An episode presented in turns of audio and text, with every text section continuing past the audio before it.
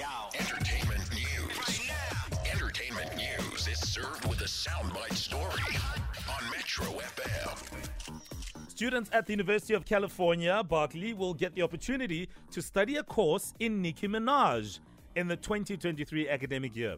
So, the course titled Nicki Minaj the Black Barbie Femcee and Hip Hop Feminisms will give critical analysis about Nicki and her productions within the context of broader historical and uh, social structures and hip hop feminisms. Nazo. So the rapper looks keen uh, about the class. In fact, she responded to a tweet announcing the course um, and saying that she would love to stop by. Other rappers have, uh, have, who have had university courses dedicated to them include the likes of Jay Z, Nas, and The OutKast.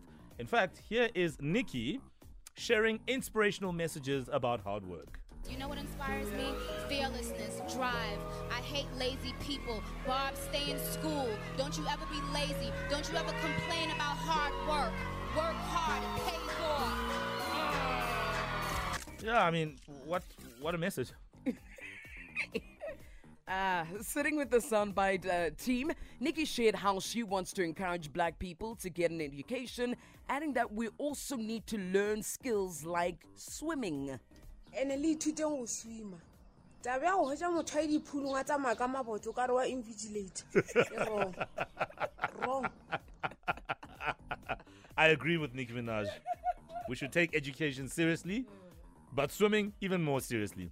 For more soundbite stories, wake up on Metro FM.